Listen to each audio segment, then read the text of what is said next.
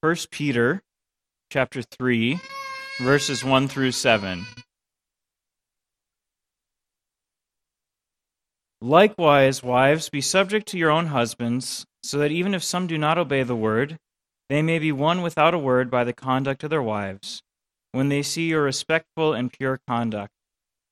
Do not let your adorning be external, the braiding of hair and the putting on of gold jewelry or the clothing you wear, but let your adorning be the hidden person of the heart and the imperishable beauty of a gentle and quiet spirit, which in God's sight is very precious. For this is how the holy women who hoped in God used to adorn themselves, by submitting to their own husbands, as Sarah obeyed Abraham, calling him Lord. And you are her children, if you do good and do not fear anything that is frightening. Likewise, husbands, live with your wives in an understanding way, showing honor to the woman as the weaker vessel, since they are heirs with you of the grace of life, so that your prayers may not be hindered.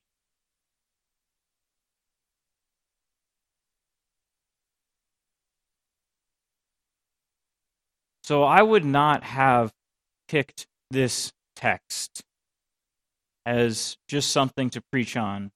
I just wanted to pick a topic that would be really fun and enjoyable to speak to. Uh, it's obviously too controversial today, everything that's written here. And also, I'm a single guy, so I really have no personal experience with what's in this text. But it's the text that comes next in Peter's letter.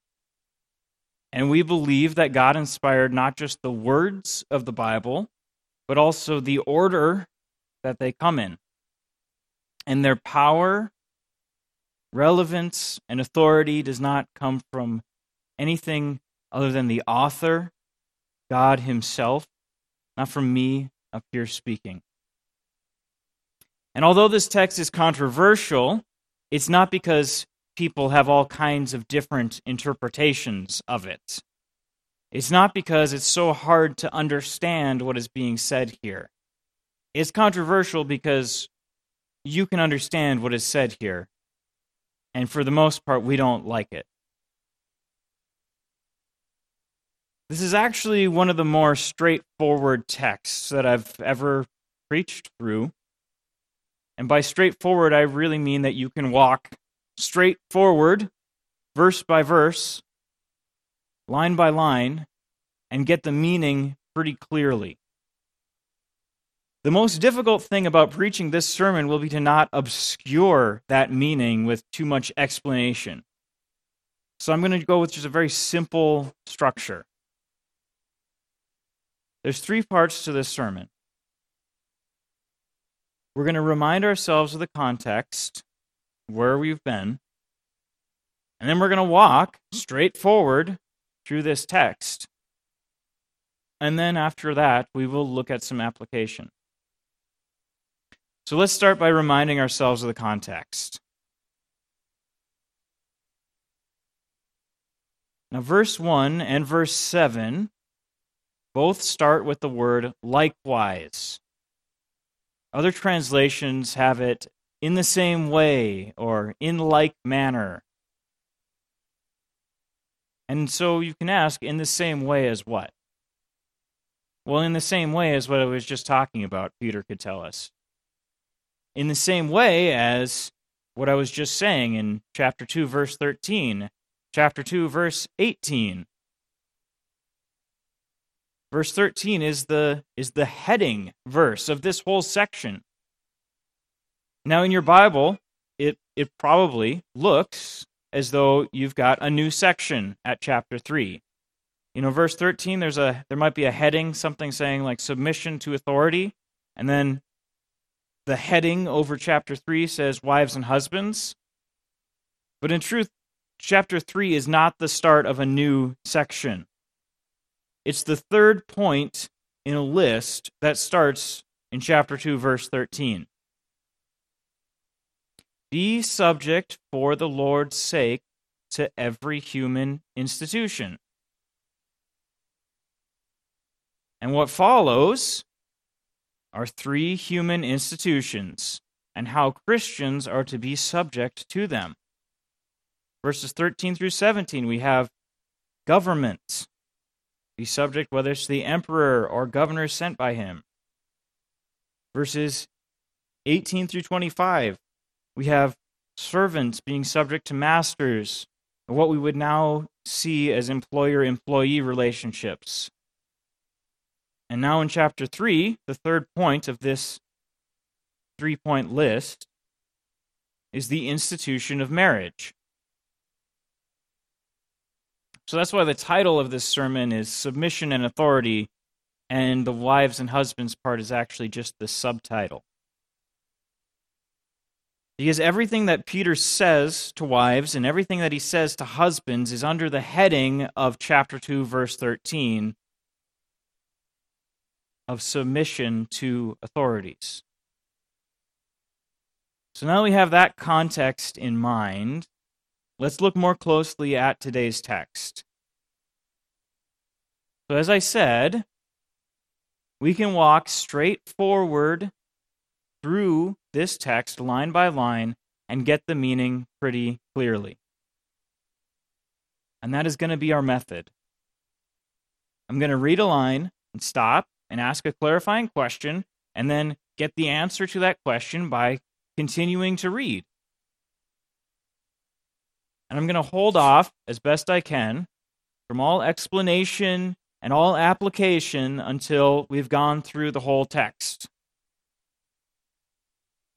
So I know you've all learned in school, or pretty much all of you, there's a few young ones, um, have already learned in school that you should have your eyes up on the speaker, right? Whoever's speaking, that's who your eyes should be on.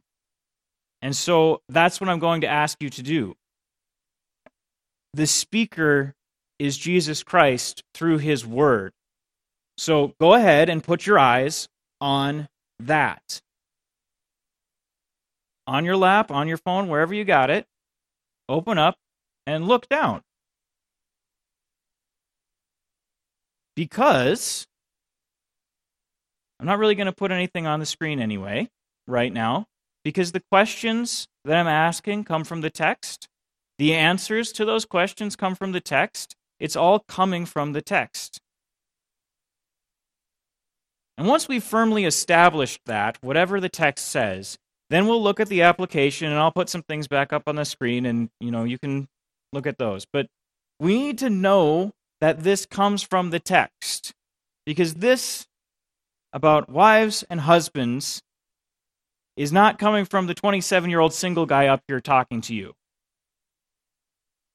You know, if someone came to me and asked me for advice on marriage, and I started the sentence with, Well, in my experience, I should be laughed out of the room. That is nothing. In my experience, zero, zilch, nothing. I don't have experience here. I don't have advice for you here. And that's not what you're about to hear. And that's why I'm saying we're going to the text. This is not what I think, and this is not my experience. This is not even ultimately what Peter thinks just by himself. This is what God himself says. All right, eyes down on your Bibles. Here we go. Let's see what God says to wives and husbands.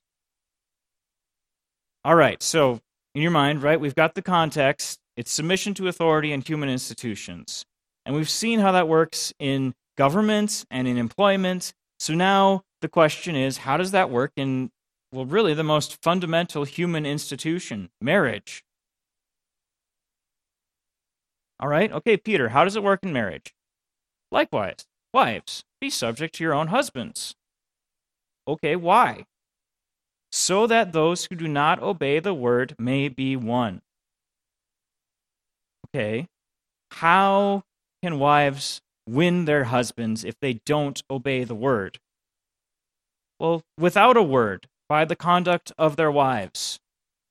All right, Peter, and what kind of conduct is that? Respectful and pure conduct. Okay, that's still a little vague. Do you have anything more to say? Do not let your adorning be external.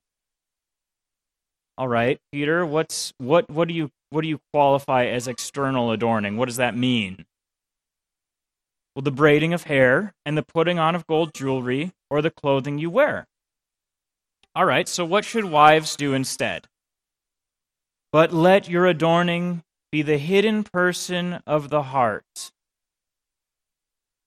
Okay, all right, Peter, how should wives do that? With the imperishable beauty of a gentle and quiet spirit. Okay? So if the adorning isn't external, then who is going to see it? What's the point? Which in God's sight is very precious. All right, fair enough, Peter. But it's still not entirely clear how this works out in our day to day lives. So, do you have any examples of how this is supposed to work out? For this is how the holy women who hoped in God used to adorn themselves by submitting to their own husbands, as Sarah obeyed Abraham, calling him Lord. Okay, sure, Sarah is a great example, but she's like a saint. I mean, we've barely just heard the gospel and turned to the Lord. It's not like we really have much in common with her, is it? And you are her children. Really? How? How can we be her children? If you do good and do not fear anything that is frightening. Okay, now what about husbands?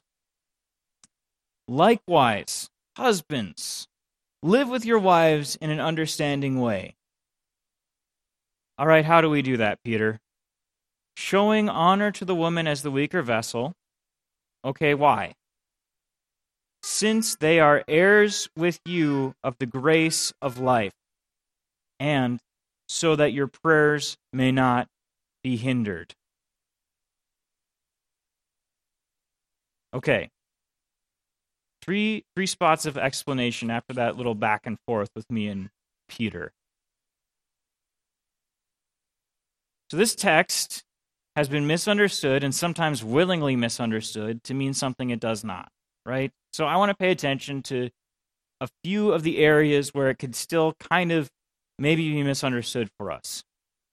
This is not yet application. I'll let you know when we get there. The first misunderstanding is this Is Peter really saying that women shouldn't braid their hair or put on jewelry or makeup? I mean, it, it does say, do not let your adorning be external, the braiding of hair and the putting on of gold jewelry or the clothing you wear. So it does kind of sound like that. And it certainly has been used before to say that. But is that really what Peter's saying? Well, if I read that same verse from a little more literal and a little more wooden translation, it becomes pretty clear what Peter really means. Do not let your adorning be external, the braiding of hair, and the putting on of gold jewelry, or the wearing of clothes. I'll say it again. Literally, do not let your adorning be external, the wearing of clothes. Now we know Peter is not saying, don't wear clothes. So he's not literally saying, he's not actually saying, don't braid your hair, don't wear jewelry, and don't wear clothes. So, what is he saying? He's saying your adornment, how you make yourself beautiful,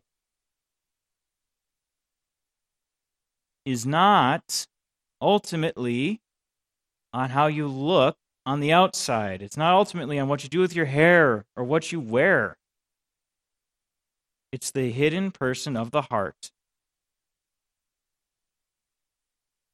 With the imperishable beauty of a gentle and quiet spirit, which in God's sight is very precious. So, by all means, do your hair, wear jewelry, and please put on clothes. But that's not the focus. That's what Peter's saying here. That's not the focus. Okay, second misunderstanding. You are Sarah's children if you do good and do not fear anything that is frightening. So, how do you not fear anything that is frightening? Because it really sounds like Peter is saying, don't be afraid of anything that makes you afraid. Don't be afraid of what you're afraid of. Like if I said to him, you know, I'm I'm actually kind of afraid of climbing up rickety rickety ladders. Don't don't like it. And he just responds, "Well, just stop being afraid." There you go, problem solved. Yeah, thanks. That's that's great. No, that is not what Peter is saying, okay? Again, context. We're looking at context here. What what's Peter doing? What are we what are we talking about? Well, it's authority and submission. It's husbands and wives. And husbands hold a lot of power over their wives. This is this is a truth, right?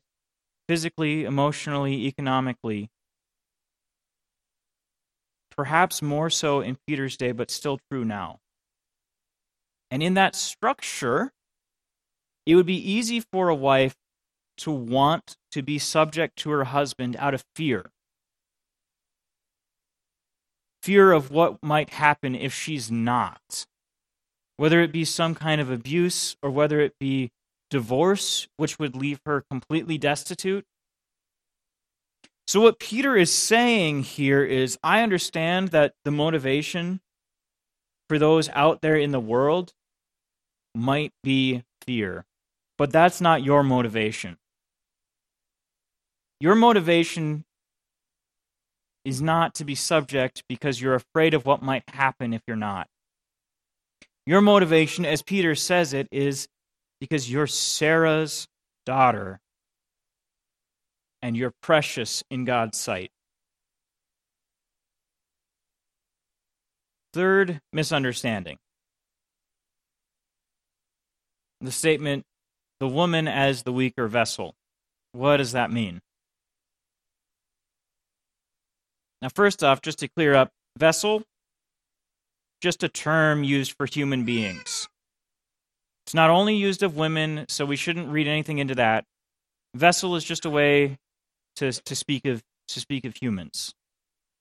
And if women are the weaker vessel, then you know, men are also vessels. Peter's not saying anything special with that word. I just want to clear that word up right away. But then the question still remains how is the woman weaker? Now, sure, on the whole, in general, yeah, physically, but that's not Peter's point. Again, look at the context, right? Husbands, live with your wives in an understanding way, showing honor to the woman as the weaker vessel. And again, if I read from a slightly more literal or more wooden translation, husbands, Live with your wives according to knowledge, showing honor to the woman as the weaker vessel. That phrase, in an understanding way, is just literally according to knowledge. So, what, what knowledge is Peter talking about? Now, sure, there's just knowledge in general of how men and women are. We, we have that pretty much by nature. We understand the difference. Um, I can make a lot of generalizations I don't really have to if you just watch the the young ones running around. You can tell the ones who are boys and the ones who are girls based upon how fast and how much damage you know gets done, um, among many other things. But that's not what Peter's talking about. There's also the knowledge that is found in the rest of the Bible. Lots of lots of knowledge for husbands and wives, right? But again, I'm going to sound like a broken record, but what's the context?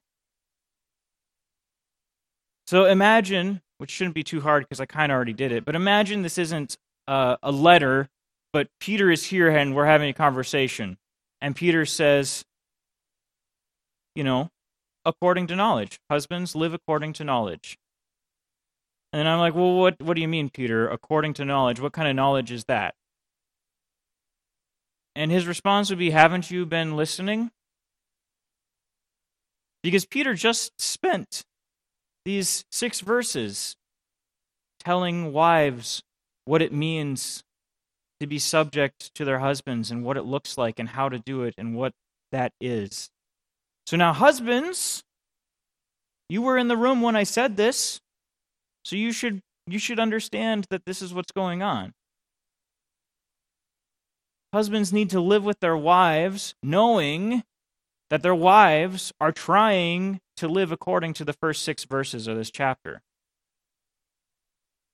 So, again, the original question how is the woman the weaker vessel? Well, husband, it's because she's obeying God's good design to be subject to you. She's not in charge. She's not trying to be in charge. She's depending upon God and obeying Him. And what that means is she's depending upon you to obey Him as well. So remember that. Be in charge. Don't wait for her to do it. She's not complacent. She's not indifferent. She's being obedient to God. Now, this is starting to sound a lot like application, so let's go to application. I've really only got two points. Two points of application for the conclusion of the sermon. And the first one is this don't go outside the Bible to learn how to live in obedience to the Bible. I'll say it again. Don't go outside the Bible to learn how to live in obedience to the Bible. What do I mean by that? Well, I mean to put Christian bookstores out of business. Because what happens when we come across a command in the Bible you know, if book sales are to be believed, what we do, at least in America, is we go to a bookstore and we buy a book where somebody tells us how to live according to that command. But what I hope that you've seen through just walking through the text, and honestly, I kind of hope this sermon was like, well, why did we even? I mean, I could have done that. It's like, yes, you could have done that. That's the point. The scriptures are clear to God's people. You don't need to go outside to some publisher that has 75 books on how to live a happy marriage. It's in here already.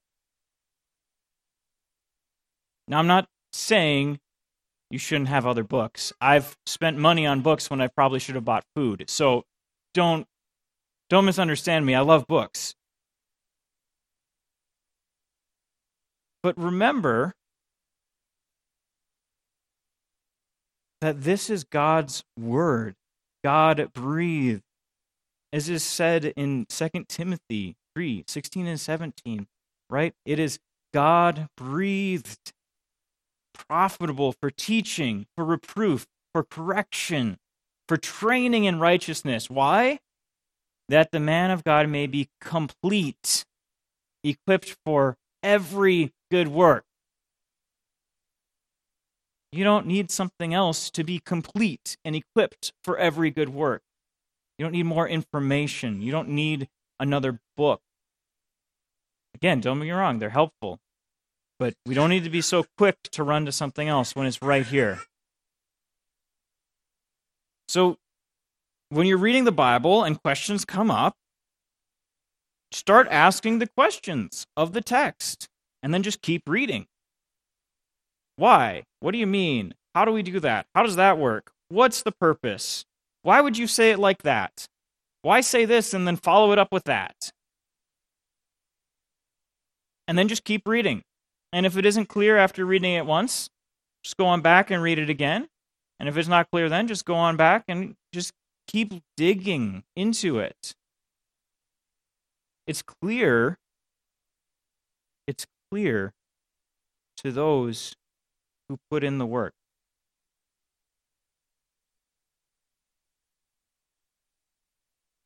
I should say to those whom God has renewed by his Holy Spirit.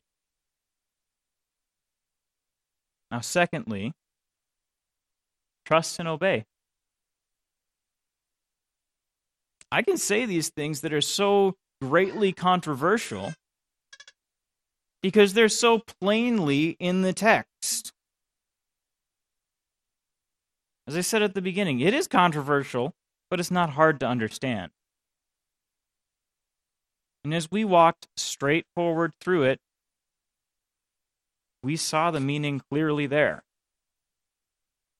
Wives, be subject to your own husbands with respectful and pure conduct, and the imperishable beauty of a gentle and quiet spirit, not out of fear, but because God is pleased with you.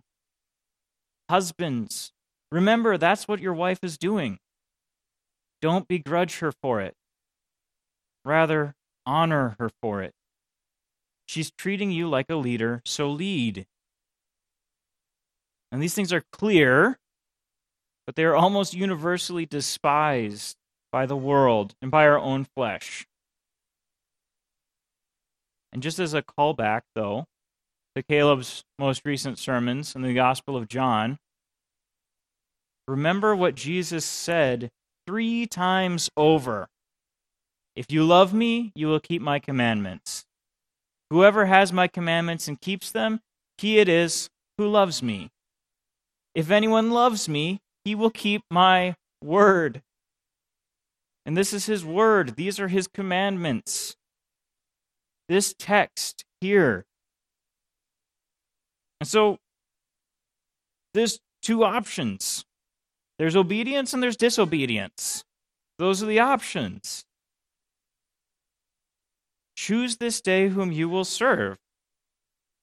Will you follow the message of the world that is always telling you to listen to your heart, do what you want? Or will you follow the way, the truth, and the life? It is a question of trust. Who do you trust? Do you trust that this hard saying is from your Savior? Do you trust your Savior or do you trust your own judgment more? And I'll tell you the answer to that, how you know whom you trust more, is in who you obey.